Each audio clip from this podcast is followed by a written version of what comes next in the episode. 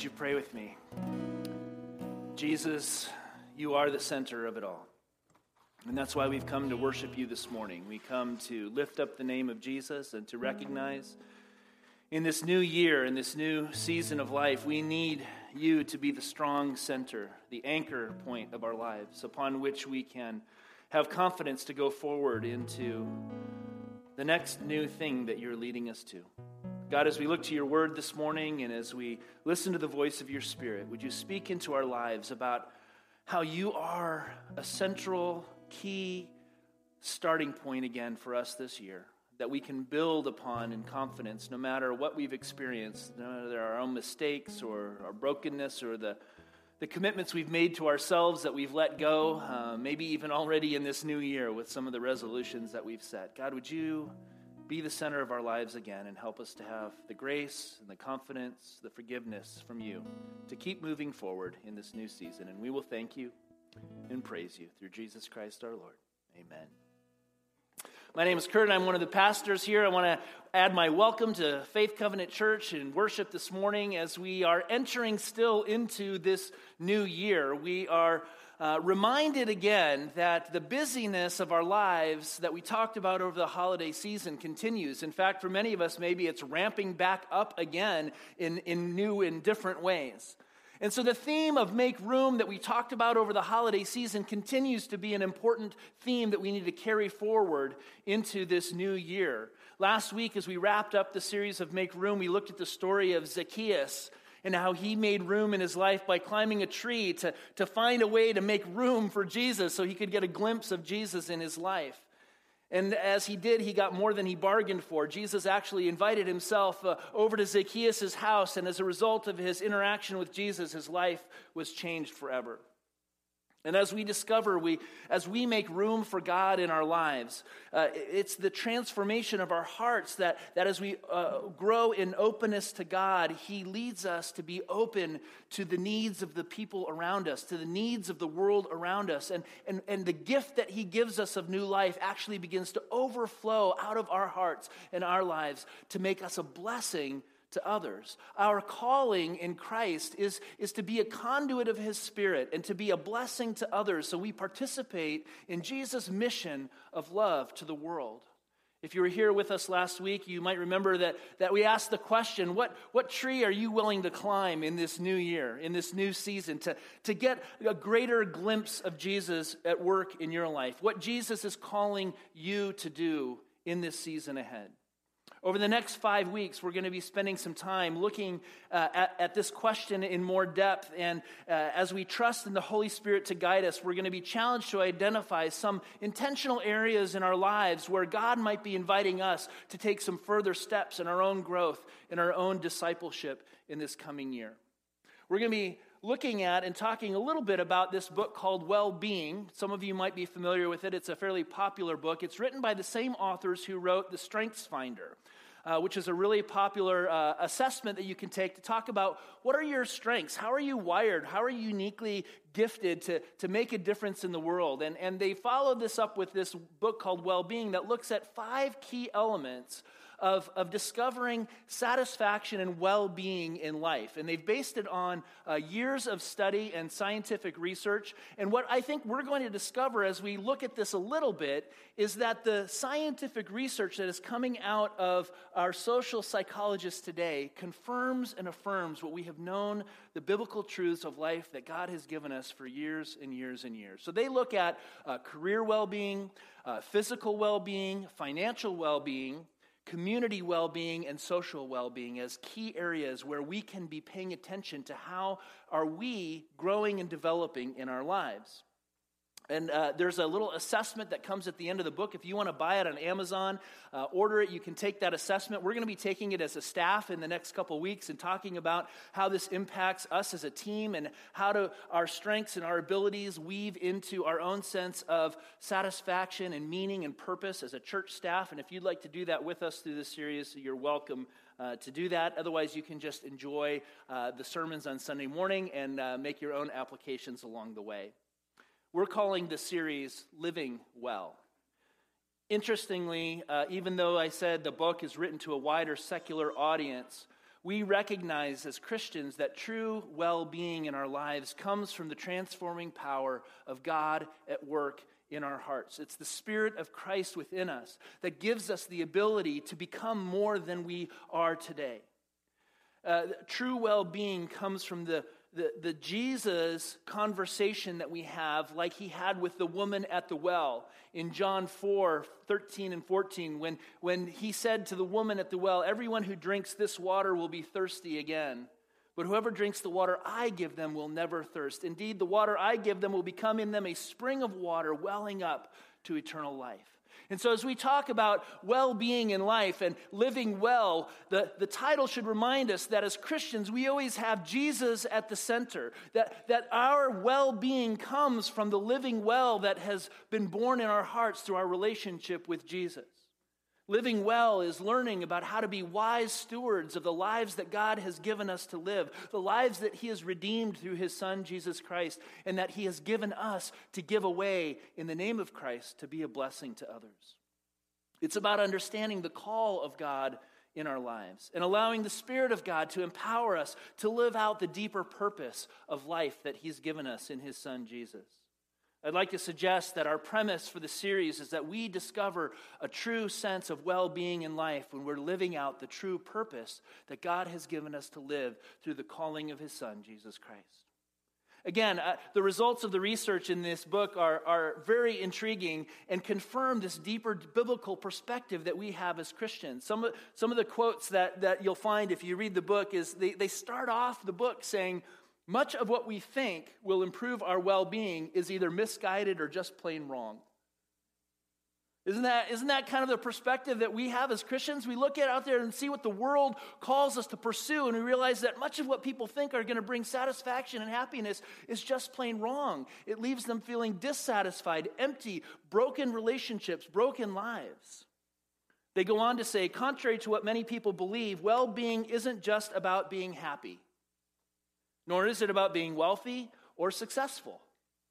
And it's certainly not limited to physical health and wellness. In fact, focusing on any of these elements in isolation could drive us to feelings of frustration and even failure.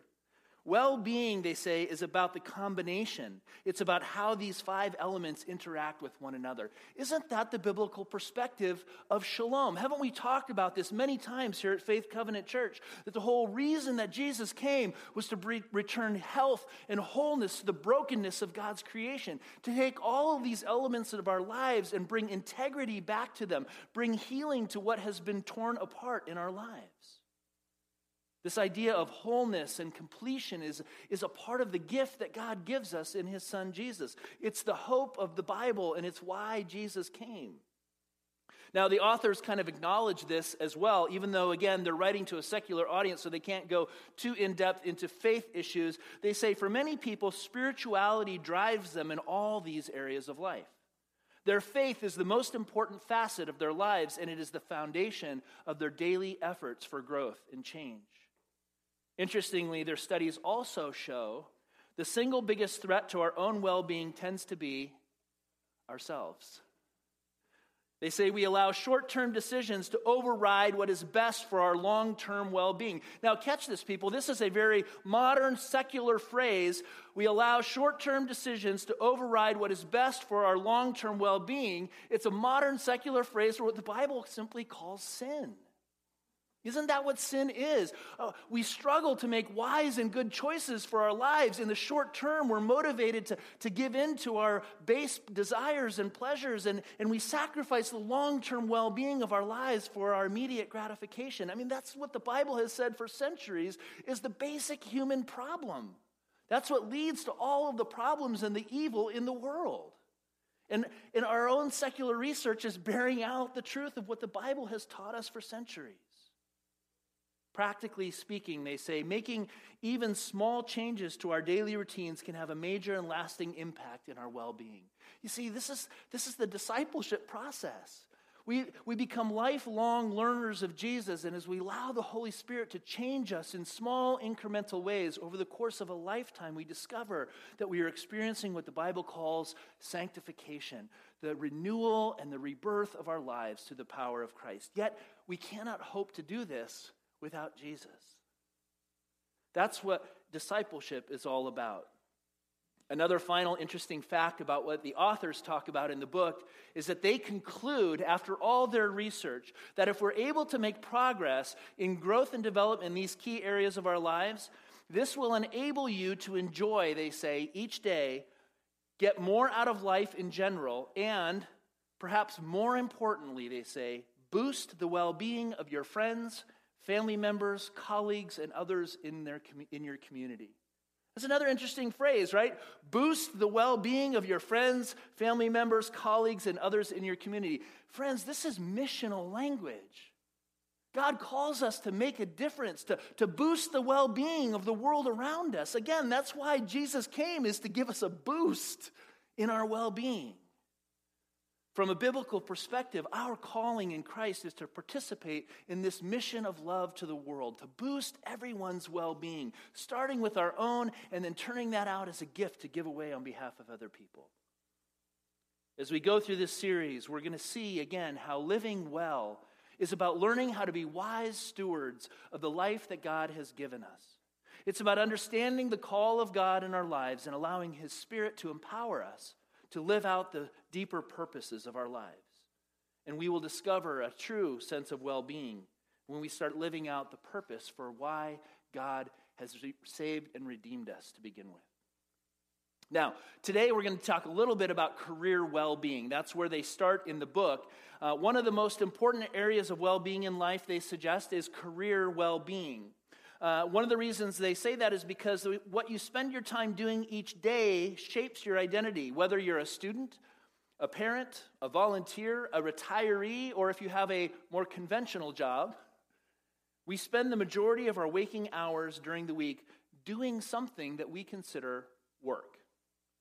Now, one of the challenges that they identify is that so many lives, and they say even entire cultures in, in our world, are built around the premise that work is something that we're not supposed to enjoy. Work is drudgery. Work is something we hope to uh, shed someday, something we retire from, right? I mean, retirement is kind of this, this glorious uh, graduation moment when we finally put off work. But they say all of their research goes against that. They say it's a fundamentally misunderstanding of what work really is in our lives. Now, we're not talking about just a particular job that we do, but it's it's what we use our gifts and our time and our talents for to, to make a difference in the world, to, to bless others around us. If we're not using the strengths that we have to, to make a difference in the world, our sense of satisfaction in life is going to be greatly diminished. One of the essentials, they say, to having fun at work is being able to get the opportunity to use the strengths and the gifts that you have to make a difference for those around you. One of the statistics they throw out is they say people who have the opportunity to use their strengths on a daily basis are six times more likely to be engaged in their jobs and are three times more likely to report having an excellent quality of life. The ability to have a sense of purpose that we are designed and created to do something well, and then being able to have the opportunity to do that leads to a deeper sense of purpose and satisfaction in our lives. The challenge I'd like to suggest for you today from a biblical perspective is, number one, is that we can misunderstand the biblical idea of what calling is really all about, or this idea of vocation. And number two, that we can misapply our own strengths toward the wrong ends. I, I, we're not going to have time to exhaustively cover the whole topic of career this morning, but I'd like to just look at uh, Matthew twenty, verses twenty through twenty-eight, to, to give us a glimpse of Jesus' perspective on this idea of calling and vocation in our lives. In verse twenty of chapter twenty of Matthew, it says, "Then the mother of Zebedee's sons came to Jesus with her sons and, kneeling down, asked him a favor." Now, this Zebedees are James and John. They were the sons of Zebedee. And here their mom is coming to Jesus. Now, you got to get the picture, right? She's getting down on her knees in front of Jesus, and she says, and he says, "What, what is it you want?" And she said, "Grant that one of these two sons of mine may sit at your right and the other at your left in your kingdom." "You don't know what you're asking," Jesus said to them. "Can you drink the cup that I am going to drink?" "Oh, we can," they answered. Jesus said to them, "You will indeed drink from my cup, but To sit at my right or my left is not for me to grant. These places belong to those whom, for whom they have been prepared by my Father." When the ten heard about this, they were indignant with the two brothers. These are the other ten disciples, right? They're like, hey, what gives? Why do you guys get the right and the left hand of the throne of the kingdom of God? That's not fair. Jesus called them all together and said, "You know that the rulers of the Gentiles lord it over them, and that their officials exercise authority over them. Not so with you. Instead, whoever wants to become great among you must be your servant. And whoever wants to be first must be your slave. Just as the Son of Man did not come to be served, but to serve and to give his life as a ransom for many." So even in Jesus' perspective, with this ambition that he sees in his own disciples, he's giving us a picture of what this idea of calling in life is all about as he's revealed about his calling through his Father in heaven.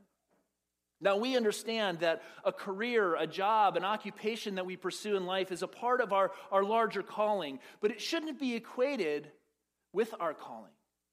Because of our conviction in the sovereignty of God and our certainty in Jesus that we are children of God and not just plumbers or academic professors or lawyers, this leads us to a larger sense of calling in our life. The reality is our lives, it may encompass multiple different careers over the course of our lifetime. The English word vocation comes from the Latin word vocatio, which literally means calling. And I'd like to suggest that in our culture, we've we've confused the idea of career and calling, because as we talk about a, having a sense of vocation, we look to whatever job we're performing or the title that comes on our desk plaque. Professor Rob Banks says it this way: a calling or a vocation is the summons of God to live our whole life for his glory. A calling or a vocation is the summons of God to live our whole life for his glory. A career is part of that, but not the whole. He goes on to say that the challenge is that our identities become too easily attached exclusively to our careers when they should be founded more deeply on our relationship and our calling from God. Now, James and John became too wrapped up in their ambition of their positions, even within the kingdom of God, right? As a result, they missed this deeper understanding of the calling of Jesus on their lives. Jesus told them that they would be drinking from his cup later on, and historically we know that, that they were killed or imprisoned because they were Christ's followers. They, they could not get, do exactly what Jesus did for us on the cross, but they, they gave the ultimate sacrifice as Jesus' followers. So experiencing and living by this calling provides us a funda- fundamental orientation to all of our lives, not just the jobs that we pursue. Author Oz Guinness talks about calling by saying, "Calling means that our lives are so lived as a summons of Christ that the expression of our personalities, the exercise of our spiritual gifts, the natural talents that we have are given direction and power precisely because they're not done for themselves, for our families, for our businesses, or even for humankind, but they're done for the Lord, who will hold us accountable for them." Some young people today may struggle in finding a career and wrongly assume that they lack a sense of vocation or calling in their life because they can't find that job that, that gives them their sense of identity or belonging in the world. Or we know that when people retire or become unemployed, they have a sense of a loss of vocation because, because they don't have a current employment anymore. They, they, they don't know how to attach their identity to anything else. They've lost a sense of calling and vocation in life. And yet our, these authors, and I think what Jesus invites us to see, is that our calling in life is always first and foremost to someone, not to something or somewhere. Our calling as Christians is to Christ. Our career is simply an expression of that call in whatever work we give ourselves to do based on the strengths and the gifts that he's given us. Secondly, in order to avoid the mistake of misapplying those strengths and those gifts to the wrong ends, we need to understand the key to our calling that Jesus reveals. And the key to our calling as Christians is what we call servant leadership. In Christianity, serving is leading. and leading is serving. A servant's heart marks the first and primary quality of Christian leadership. We're called to serve others in Christ's name. We don't lead by demanding our own way. We don't lead by seeking our own ambition and climbing the ladder for our own sake or, or, or for, for the, the, the approval of others around us in our culture. We lead by demonstrating our willingness to be a servant and a slave to those around us, to meet the needs of others first. And the reality is that this goes both ways. When we're serving under someone else's authority, our job is to demonstrate how willing we are to submit to their authority and to help serve them. In doing so, we are honored in Christ's name. And when we are finding ourselves in authority over other people, again, our job is first and foremost to ask ourselves, how are we serving the needs of those over whom we are in authority? Saint Augustine, one of the early fathers of the church, wrote years and years ago, if you want to know who people are, don't ask them what they do for a living. Ask them whom they love.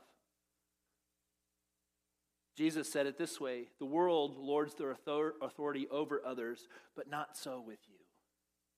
Whoever wants to become great among you must become your servant.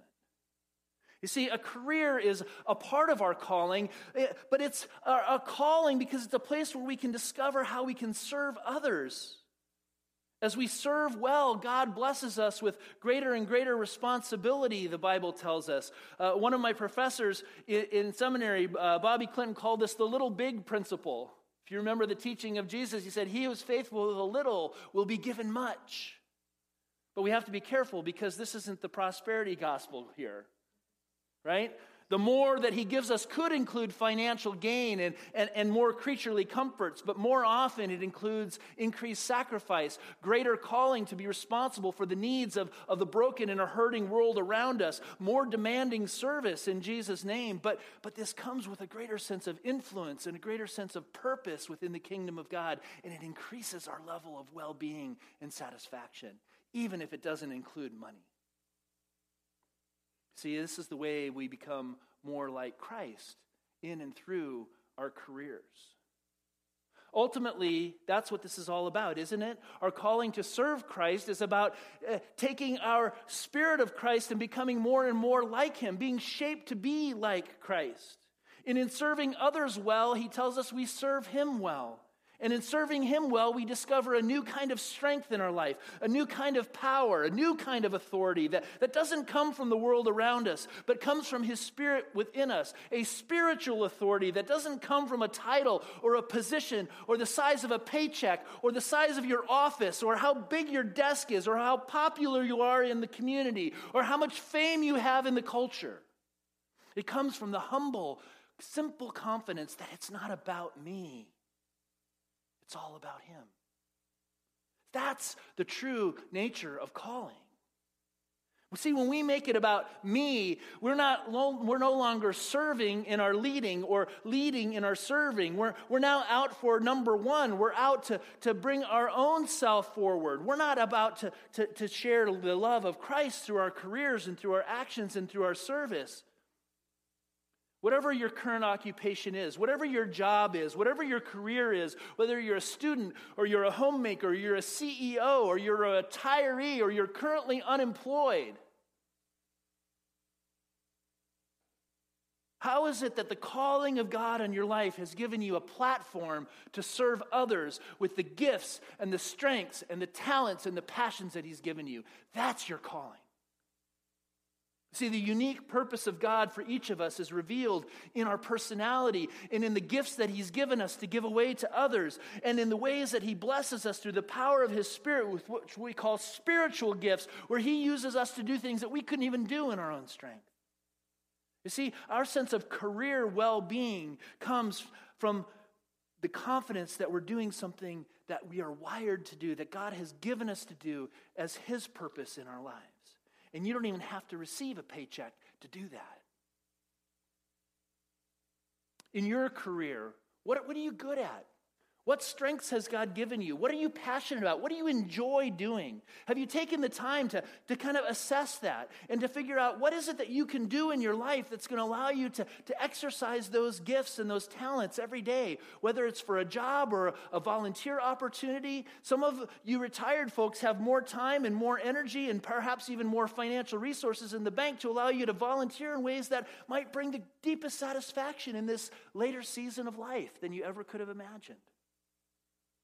How can you find a way to do more of what you're good at doing and find other people who enjoy the same things and do more of that with those people, whether that's in your own workplace or here at church or, or in some community group in our community? So you can find a deeper sense of calling and satisfaction by finding those whom God has brought together to share those same passions and gifts. And maybe the most important question for us in this season is, how can you allow God to use you and the things that he's given you that you're good at doing to be a servant to others in this new year? Maybe there is, what's, who's one person that God might invite you to view yourself as their servant? They don't even have to know. You don't have to tell them. Who can you take on as a servant project this year and discover a whole new sense of satisfaction and well-being in giving away the gifts that God has given you? Living well is about learning how to be wise stewards of the life that God has given us. It's about understanding the call of God in our lives and allowing the Spirit to empower us to live out the deeper purposes of our lives. I'm excited about going through this series together because I think as we look at each of these elements and see how they fit together, my hope is that we will each discover a new sense of excitement and passion about our discipleship to Jesus and the ways he wants to use each of us in very simple and practical and yet significant ways in this new year. Let's pray. God, we do thank you for the call that you have given us in Jesus. God, sometimes we need help to have the confidence to understand that no matter what our life circumstances are, that call continues to remain in our lives and that we have the ability to live out that calling through our careers as we see ourselves as servant leaders, as leaders who are servants, and as we use the gifts and the talents and the resources you've given us to be a blessing to others. God, as we enter into this new season of life and ministry, both as a, as a community and as individuals, would you give us a sense of how you would like us to commit ourselves again to this calling in Christ, to be his disciples, and to use all that you've given us for his glory and to be a blessing to others. We ask this in Jesus' name. Amen.